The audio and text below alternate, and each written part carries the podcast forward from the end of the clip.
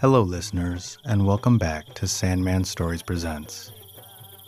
Today we have another story from the Shimla Village Tales collected by Alice May Dracott. This is the story of a princess who follows her own path in life rather than just following her father's wishes. Will she be rewarded? Listen and find out.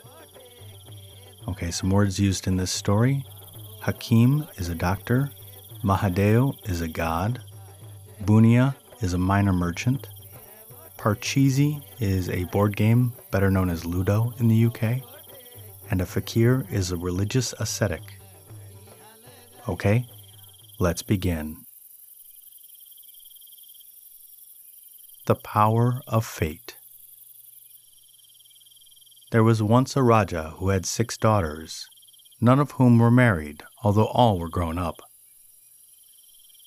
One day he called them to him and asked each in turn whether she was satisfied with her lot in life and what fate had given to her. Five of the daughters replied, Father, our fate is in your hands. You feed us and clothe us, and all that is to be provided for our future you will provide. We are very well satisfied with our lot in life. The youngest daughter alone kept silent, and this vexed her father, who inquired why she made no reply. My fate is in no one's hands, she said, and whatever is to be will be, whether so willed by my father or not. The Raja was now angrier than before, and ordered that she should be immediately put to death.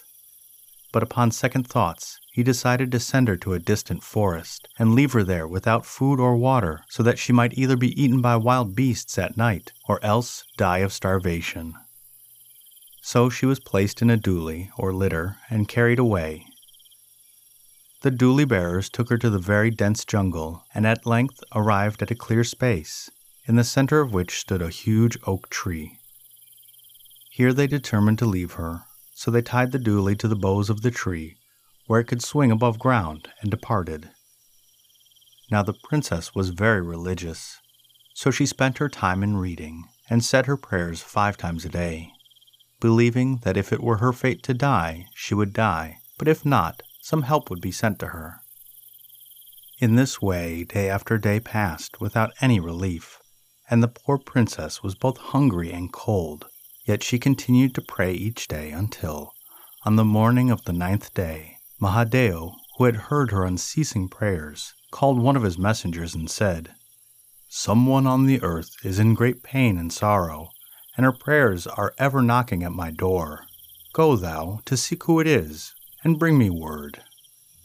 So the messenger went forth and found the poor princess in the dooli on the tree. So he quickly brought back news to Mahadeo, who sent him back with food and water to her relief. After she had eaten and drunk, she washed the brass vessels in which her food had come, and continued to pray and give thanks to God.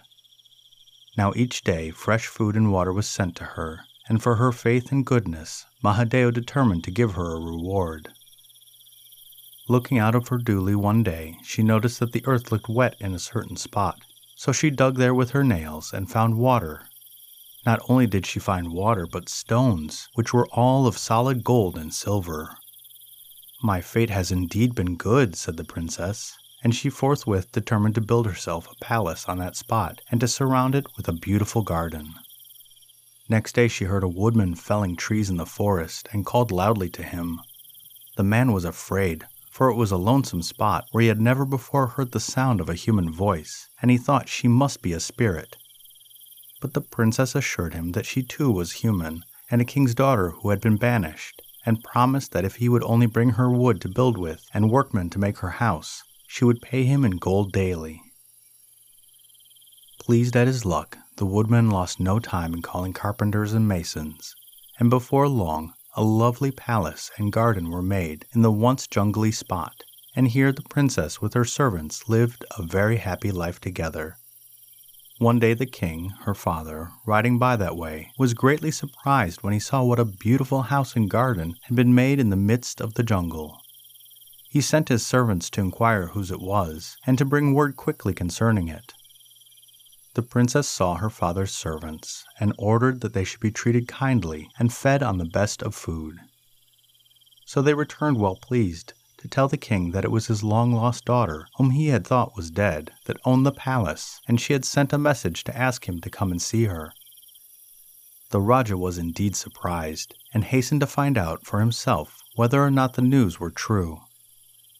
When the princess met him, she reminded him of what she had said about fate, and her belief that what was to be would be in spite of all efforts to prevent it, so that the Raja was also convinced that she was right. After this, her sisters came to visit her, and she gave them many beautiful and costly presents. Not long afterwards, the Raja made up his mind to travel, and asked each of his five children what they would like him to bring her on his return. They all wanted something different, and he had almost forgotten to ask his youngest daughter what she wanted, as she already had all that her heart could wish. But he felt so ashamed to leave her out, so he asked her also. I have all that I need, O my father, but if in your travels you come to a certain city where there is a little box for sale, bring it to me. The Raja soon bought his five daughters their presents, all but the little box, so when he arrived at the city his youngest daughter had mentioned, he began to inquire if there was a little box for sale. Now it was well known in that place that a certain Bunia had in his safe keeping a magic box which contained a fan, and the soul of a king's son. If anyone waved the fan forwards, the prince would at once appear, but waved backwards, he would at once disappear. When the people heard a Raja asking for a box, they thought that it was the magic box that he meant, so they directed him to the Bunia, who said he might have it for 500 rupees. This seemed a large sum to pay for so small and, as it appeared to him, common a thing, yet, rather than return without it, the Raja paid the price and returned to his own country. His five daughters were delighted with their gifts, and he sent the box to the youngest princess. She soon opened it, took out the fan, and began to wave it, no sooner had she done so when a fine, handsome prince stood in her presence. But when she waved it in the opposite direction from herself, he disappeared. Every morning the princess summoned the prince with her fan, and during the day they spent many pleasant hours together playing parcheesi. In the evening she sent him away. The two were always happy together and never wary of each other's presence, which, I am told, is a sign of the truest friendship. The five sisters soon came to show their youngest sister their presents, and laughed when they saw such a simple little box, asking what made her choose such a plain, common thing. Upon this, the foolish girl told them the whole secret of the box, and taking out the magic fan, waved it in their presence, and the prince arrived as before. This made the five elder sisters very angry and jealous, and while they sat together playing chess, they planned mischief in their hearts. So that evening they got some glass and pounded it into little bits, and this they spread on the couch on which the prince was wont to take his midday rest. Next day, when he came, the bits of glass hurt the poor prince cruelly. But being a guest, he made no remark, and in the evening departed to his home, where, before long, he became very ill indeed. The king, his father, summoned all the cleverest hakims, or native physicians, to his son's bedside, but they could do nothing, and day by day the poor prince lay at the point of death. In vain the princess waved her fan, but he was too ill to respond, and the five cruel sisters rejoiced to think that their plan had succeeded so well.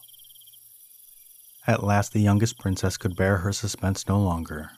So, calling her servants together, she told them that she was going by herself to a distant country on a pilgrimage, dressed like a fakir, and no one must follow her. At first, her servants would not consent. They declared they would follow her wherever she went. But after a time, the princess had her way and set out on her journey. She wandered many miles that day, and at evening, weary and footsore, sat down under a tree to rest. While she sat there, an eagle and a parrot began to talk in a neighboring branch. What news? began the parrot. Have you not heard of the magic box? And the princess, and how her sisters placed broken glass on the couch of the prince, and how, even now, he lies at the point of death? This is indeed sad news, and is there no remedy for his illness? The remedy is simple, if they but knew it. You only have to gather the refuse from an eagle's nest, add water to it, and apply it to the hurt, when, after three applications, the glass will come away and the flesh will speedily heal. This conversation was eagerly listened to by the princess, and afterwards she carefully gathered the refuse beside the eagle's nest and again started with all haste on her journey. Arriving in the town, she began to cry in the streets, A Hakim! A Hakim!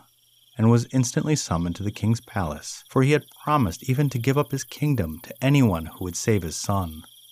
So the princess, in this disguise, hastened to the king's presence, and there arranged to treat the prince on condition that no other remedy should be tried by others at the same time. At the first application of a remedy, small pieces of glass were seen to drop out. At the second, still more, and at the last all fell out and not one was left. This gave the prince such relief that he opened his eyes and regained consciousness, but did not recognize in the new Hakim, dressed as a fakir, his former friend, the princess. At last he got well, and he was able to leave his room, so the princess went to the Raja and begged permission to return to her own country. Return to your country when I can give you land and riches and honor here? Why need you do that? Ask me for anything, O wise Hakim, even for my throne and my kingdom, and you shall have it. I desire nothing, O king, returned the poor Hakim, but would crave of you a few tokens in remembrance of your son a handkerchief, his sword, a ring from his finger, and a bow and arrows. These gifts are too small a return for all you have done. You shall have them, and much more if you will. But the Hakim refused, and returning to her home with the tokens she had asked for, once more resumed the dress of a princess, and taking out her fan began to wave it. Immediately the prince stood in her presence, but she feigned anger with him. All these many days I have waved my fan, and you did not come. Why have you come today, O prince? Then the prince told her of all that had happened, of her sister's cruelty, of his dangerous illness, and of the wonderful Hakim who had saved his life, and to whom he should ever be grateful. The princess was glad indeed to hear all of this from his own lips, and bringing out each gift, laid it before his astonished eyes, while she confessed that it was she herself who had tended him in his illness. The prince was overcome with joy and gratitude, and asked her to become his wife. So they were married amid great feastings and rejoicings, and they lived happily ever after. Such is the power of fate. The end.